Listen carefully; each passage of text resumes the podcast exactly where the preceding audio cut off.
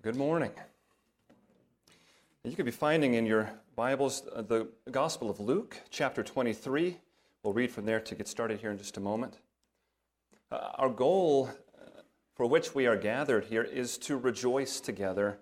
Uh, and we do this every Sunday together, don't we? We even do it based on the same reason. We gather on the Lord's Day, on the first day of the week, because this is when our Lord and Savior emerged victorious from the tomb. It's what we mark by our weekly gatherings. Everything that we are thankful for, everything that we praise Him for, it's all based on the fact that that morning the tomb was empty. That death was defeated in the resurrection of our Lord. This is what we'll spend the next bit thinking about together. And we want to do that. We want to go to God's Word so that our hearts and our minds would be joined together in worship. We can thank God for the truth of the resurrection to the extent that we see it and understand it as it's been revealed to us. And so this is our task. Uh, the greater we understand it, the more we marvel at it. And so let's start, as I said, Luke chapter 23. You can find verse 55. We'll simply begin here by reading and remembering together the news that we're talking about. Uh, the news upon which rests our eternal hope, brothers and sisters. I'll be reading from the English Standard Version. If you're able, would you stand with me for the reading of God's Word?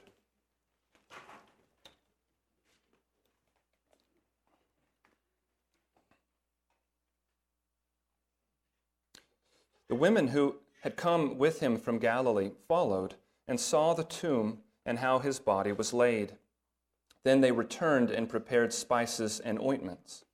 On the Sabbath, they rested according to the commandment.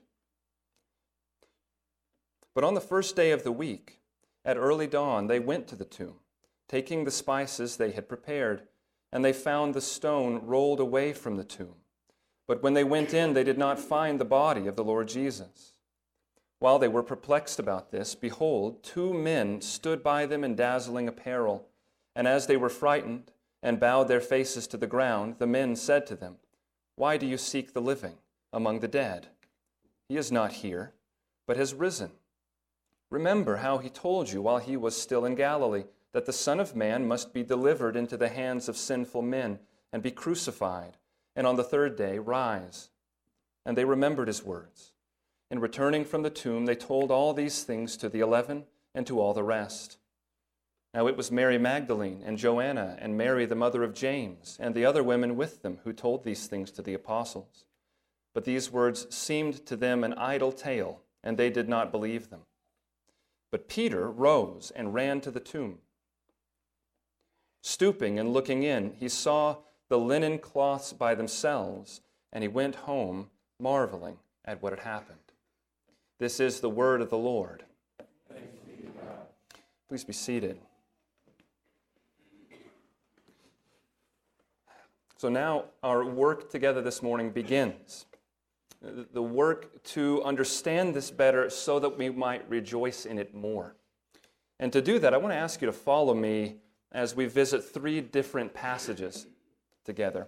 Uh, we'll look at each of these because each of them teaches us something in particular about the significance of the empty tomb. The first place we'll go is 1 Corinthians chapter 5. So you can now leave Luke and come to 1 Corinthians. Keep your hands ready because we'll move to a few places this morning. 1 Corinthians 5 and find verse 7. And as you're scanning to find verse 7, you might notice that we're sort of uh, awkwardly dropping into the midst of a very personal moment of confrontation there. Paul is writing to the church at Corinth about a heinous sin problem in their midst. This is uncomfortable. It's not our purpose this morning to be thinking on that, uh, but what I need you to notice is how he speaks to them about the solution to this problem, and in fact, about the reason for the commands that he gives. In short, notice what he says about your Lord here in verse 7. He says, Cleanse out the old leaven, that you may be a new lump, as you really are unleavened. For Christ, our Passover lamb, has been sacrificed. It's just the first thing that we see here this morning. It's that Jesus in this death that he died was the final, what is called paschal lamb, the final Passover lamb sacrifice. The connection that Paul's making is direct and intentional. And what we find is that this connection is God given. This is a connection intended on the part of the one who commanded the Passover lamb sacrifice in the first place, long, long ago, before the Exodus. This connection should be for us something to marvel at. And I'm thinking, even in terms of the level of God's deliberateness in what He has done throughout time to prepare us to see Jesus accurately. We find in our amazement that God has, over the course of thousands of years, showed us this sacrifice, showed us His Son, Jesus Christ. And in this case, He's shown this to us through the Passover festival that He commanded them to keep. So we can read God's instruction in the Old Testament about the preparation of the Passover sacrifice. And we read things like what's told us in Exodus chapter 12 that uh, they were commanded several days before they killed their family Passover sacrifice, they were commanded to take that lamb and bring it into their home with them for several days, from the 10th to the 14th of their month of Nisan. They had chosen their Passover sacrifice, but they don't kill it first. They bring it to live with them in their home for a period of days before the death. And only then, on the evening of the 14th, were they to slaughter the lamb. Now, I bring that up for this reason. Compare that to what we see happen in Jesus' life. What we see described to us in John chapter 12 that Jesus came riding into Jerusalem six days before the Passover, it says. And in fact, given the way that days were measured and counted in Jewish culture, and given the timing in their festival of when the Passover lambs were actually killed and eaten in sacrifice, a very persuasive argument is made that Jesus was welcomed into the city of Jerusalem on the very day when the Jews would have been bringing their Passover lambs into their houses. And I just ask you, is it hard to see? Is it obscure what God was putting on display with his timing. Notice both the timing in his calling Jesus to go then and enter Jerusalem, which, as we saw in John, was very deliberate. Jesus waited at points for days until his father bid him to go, but also the very way in which he prescribed the Passover to take place. What we find is that on that Palm Sunday, it's a week ago today, they're welcoming Jesus as their coming conquering king so they're shouting, Hosanna, blessed is he who comes in the name of the Lord, even the King of Israel. This is what they're shouting. But they seem to have no idea that they are bringing into their home, into Jerusalem, the true Passover lamb himself.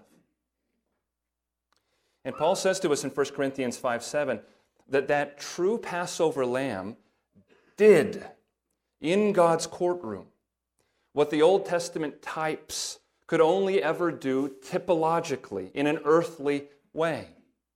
We find them compared for us in Hebrews 9 13. You can just listen to this comparison.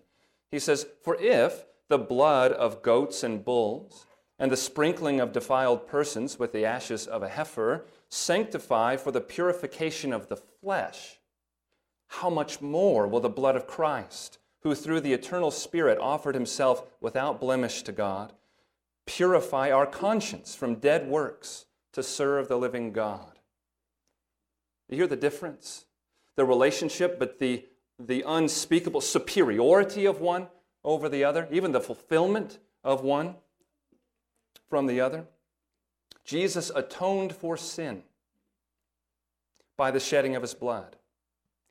He didn't simply purify the flesh, he accomplished something regarding actual guilt such that it has, the writer of the Hebrews says, our very consciences can be purified by the shed blood of Christ at the cross. So, Jesus, in his coming, and even in the particular timing of his coming, is living out the motions of the Passover lamb. And it would be backward for us, actually, to say that he was doing that metaphorically to, to represent the Passover that God had instituted. That would be exactly the opposite, wouldn't it? Because it's all the other lambs who were the metaphors. They were the metaphors for this. They were the pictures pointing to this. They were the shadows and types, as Paul writes, of this. He is the Passover lamb, the real one. And in that way, then, what is the cross? The cross is the place where the true Passover lamb is slain, where sin is truly atoned for, for all those to whom this blood is applied. So, this is the first truth that we remember together this morning. It's that the crucifixion was the slaughtering of the true, the final Passover lamb. And what that means for you and for me this morning is that at the cross, an actual payment for sin was being offered to God.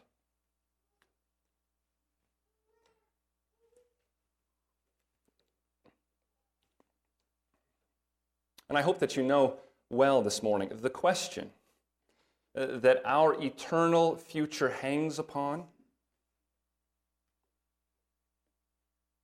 is the question of whether or not that payment for sin was accepted.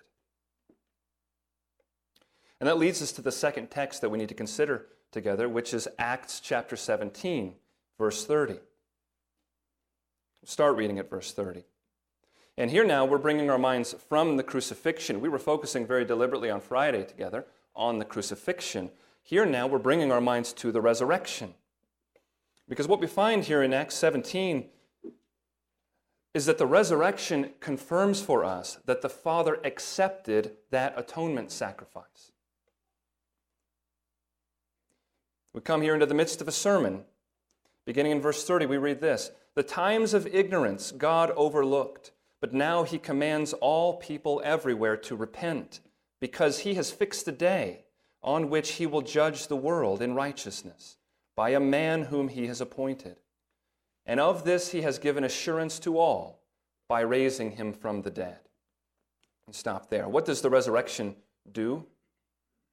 It gives assurance that Jesus Christ is, in fact, exactly who he claimed to be. He has, in fact, done exactly what he claimed to be doing.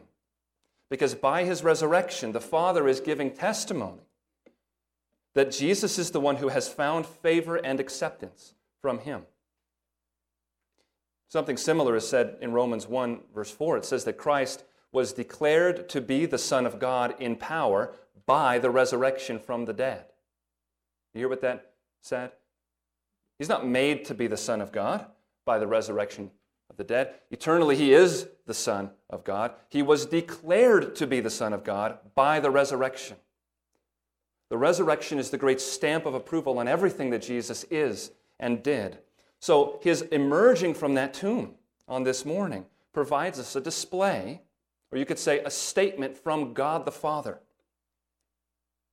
of validation, complete validation.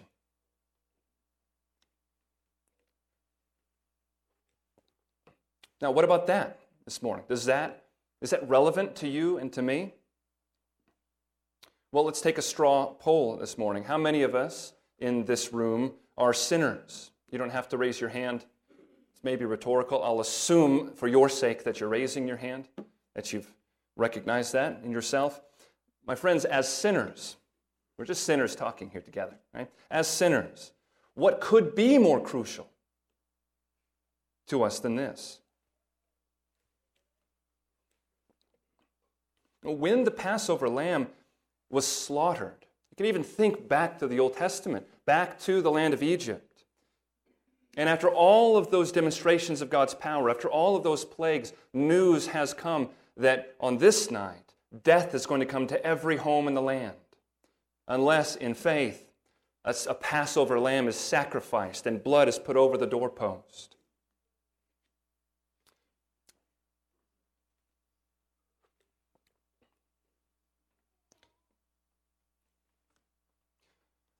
They doubtless they doubtless stayed awake through the night because they could hear the cries, the screams of torment, of torture, as death was found in homes. And God's people huddled together in their houses with their families, those who have trusted that this lamb's blood will take away their sin.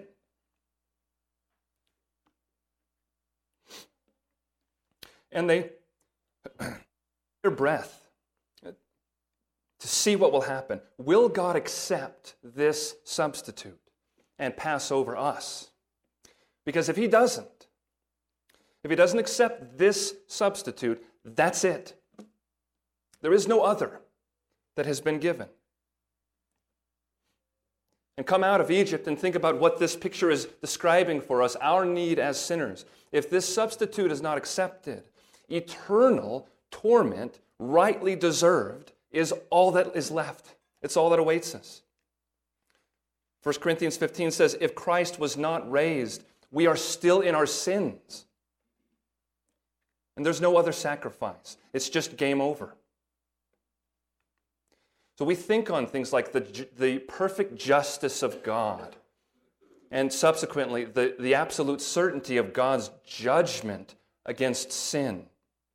It's only when we contemplate those realities that we have the framework in place to appreciate the held breath of God's people in thinking about the three day period where this sacrifice lies in the grave. Will it be accepted? And then Christ walks out of that tomb on a Sunday morning. And our held breath turns into shouts of joy but it's way more than just a generic moment of happiness. It's, in fact, the biggest sigh of relief that a sinner could ever breathe. That's what this morning is. It's a shout of relief and joy, and it most certainly is a shout of worship to the triune God, because this was the divine plan all along, wasn't it? This is not simply a display of the love of the Son for us. This is a display of the love of Father, Son, and Holy Spirit for His people. Because that Father who accepts the substitute in my place is the Father who sent that substitute in the first place. This was an act of His divine love that arranged for this substitutionary atonement that takes place at the cross. His perfect righteousness for my sin and this is what Resurrection Sunday is. This is what Easter Sunday is. It's the completion, the, the, the, the telos, the end game of Passover. Easter is the reason we don't celebrate Passover. And in situating Resurrection Sunday into God's plans of redemptive history, then, we're seeing that number one, Christ turned out to be the Passover lamb that has always been pointed to. Secondly, we've seen that that offering for sin to our everlasting joy and relief was accepted, as seen in the resurrection of Christ. But now, thirdly, let's, let's think more in terms of after he walks out of the tomb, thinking in terms of a timeline maybe of redemptive history. We could ask the question what now? And what we are taught by his apostles in Scripture is that the risen Christ then stands vindicated as the representative of a people. In other words, Christ stands in that position that he stands in as the head of a new race. He is the vindicated last Adam, as Scripture describes him. And we'll look at a couple of places to see this, but turn to Romans chapter 5, starting in verse 12.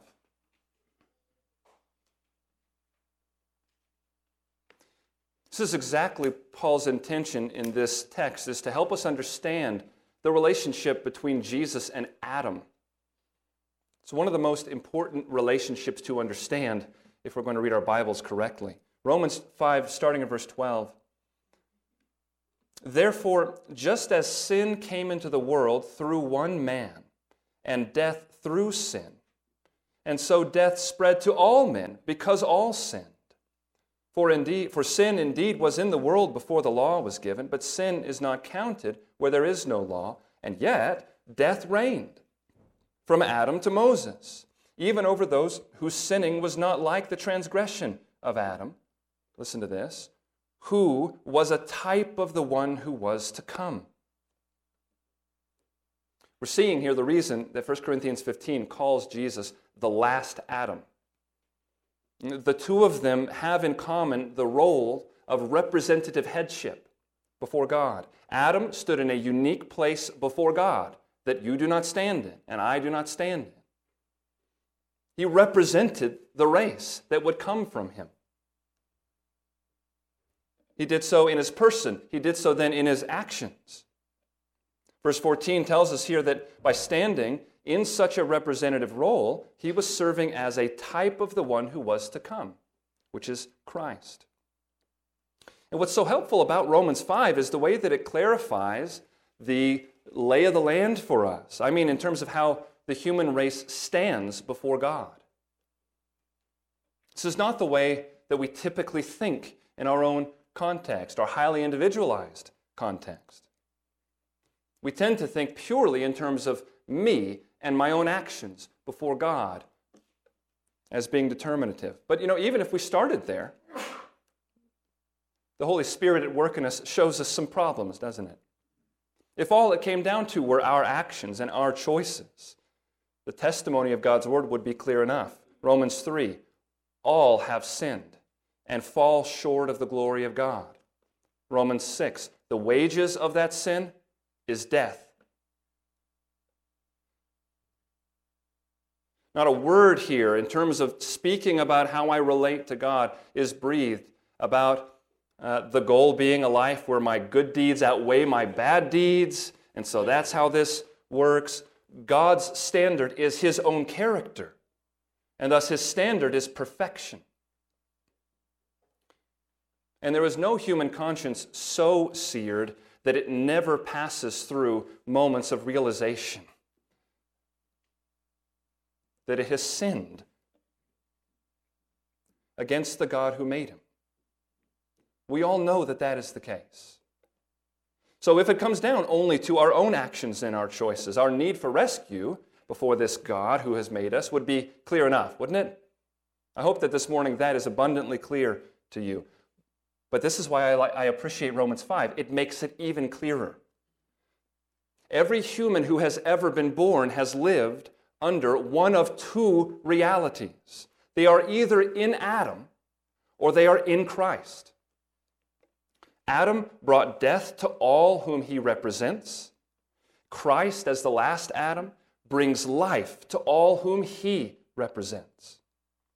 Paul writes a little bit below what we read in verse 19 For as by the one man's disobedience the many were made sinners, so by the one man's obedience the many will be made righteous. In Adam, there is no hope, none. There's only judgment, and that rightly so. And I have bad news for us all this morning. It's that anyone in here who has had the misfortune to have a human mother and father, I am sorry. Because all who have descended from Adam by natural generation are in Adam from birth. So, the question that should be burning in our minds then, that should we, be, we should be paying very much attention to this morning, is this one How does one come to be in Christ? I see what Paul's saying, and I've drawn a conclusion. I don't want to be in Adam as I stand before a holy God. I really don't. But how can I be in Christ? My friends, that's the very same question as this one. What must I do to inherit eternal life? Because to be in Christ is to be connected to Christ, it's to be in union with Him, and thus receiving the eternal life that only comes from Him. And with these questions, as we have gotten now to the heart of what's called the gospel of Jesus Christ. Because when the Bible answers that question for us, you, don't find in its answer a list of feats you must accomplish. Receiving an eternal life inheriting eternal life is not about doing, It is about receiving something that has been done for you. What keeps people away from that is the fact that in order to receive in that way, I have to come to God empty handed. I have to come to Him admitting, I have nothing to offer you. I have nothing to offer to contribute to my rescue. I am in complete and desperate need for your grace. It's as Paul wrote in Galatians 2:21, if righteousness can come through the keeping of the law, then Christ died for no purpose. What the gospel calls us to then is not a doing, but a believing. An understanding that Christ's righteousness is in fact given to sinners. A believing that God is telling the truth when He has promised us to cast out no one who draws near to Him in the name of His Son and a resting in the knowledge. I mean, banking your life on the knowledge that Christ's death truly is sufficient. It's sufficient to justify the worst of sinners. You put all of that together, all of those confessions together, and this is what local churches are composed of. Not proud, better than you people, but humbled, needy, grateful, relieved people. Relieved because the death of Christ was the death of their guilty stains before the one who is their God and who is now in Christ their Father. It is no longer we who live, but Christ who lives in us. And the lives we now live, we live by faith in the Son of God who loved us and gave himself for us, and whose gift, whose sacrifice was accepted on our behalf. This is the source of the peace that surpasses understanding. That our Lord promises even to those living in a world like this and in times like this. Times and places where peace seems a laughable notion but yet it is promised to his children in his word. Why? Because of this.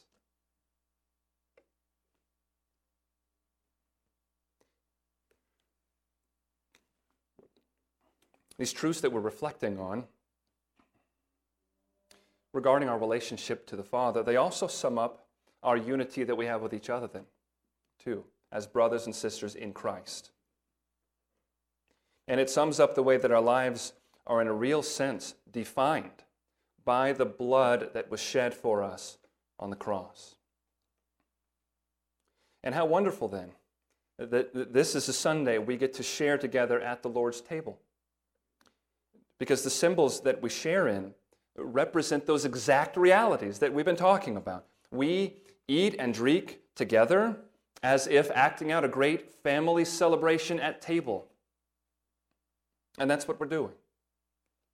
As we eat, we remember Jesus' body broken for us. As we drink, we acknowledge Jesus' blood to be the blood that sealed our pardon. But not just our pardon, the blood that sealed our new covenant relationship with Christ forever, and therefore with his people forever.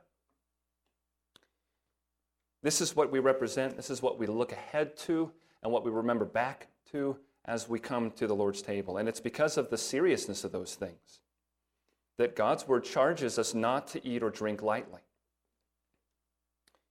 He commands us to be discerning, to be meditative, to discern our place in the body of Christ.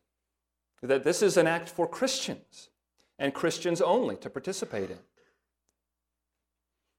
And for Christians themselves, the Lord's table is a regular chance for us then, to be evaluating the posture of our lives toward the one who we call Lord. And so it's very fitting as you're waiting for the elements to be served, you're waiting for us to share in them together. It's fitting that prayer and repentance of known sin are things that would be involved in our own preparations as we come together to share in this. And so our preparation for the Lord's table involves two aspects then. It involves an awareness of our having been individually called by God, rescued by God through the work of His Son, as well as our awareness that we are in union with each other. We are one individually, and yet we are also one corporately in a meaningful way. Paul describes this very well. We'll end here with this. 1 Corinthians 12 12. Listen to the point that he's making. It's an illustration, it's an analogy. For just as the body is one and has many members, and all the members of the body, though many, are one body, so it is with Christ. For in one spirit we were all baptized into one body Jews or Greeks, slaves or free, and all were made to drink of one spirit. This reality, we as God's people live out together at His table. Let me invite the elders who are serving us to come forward at this time.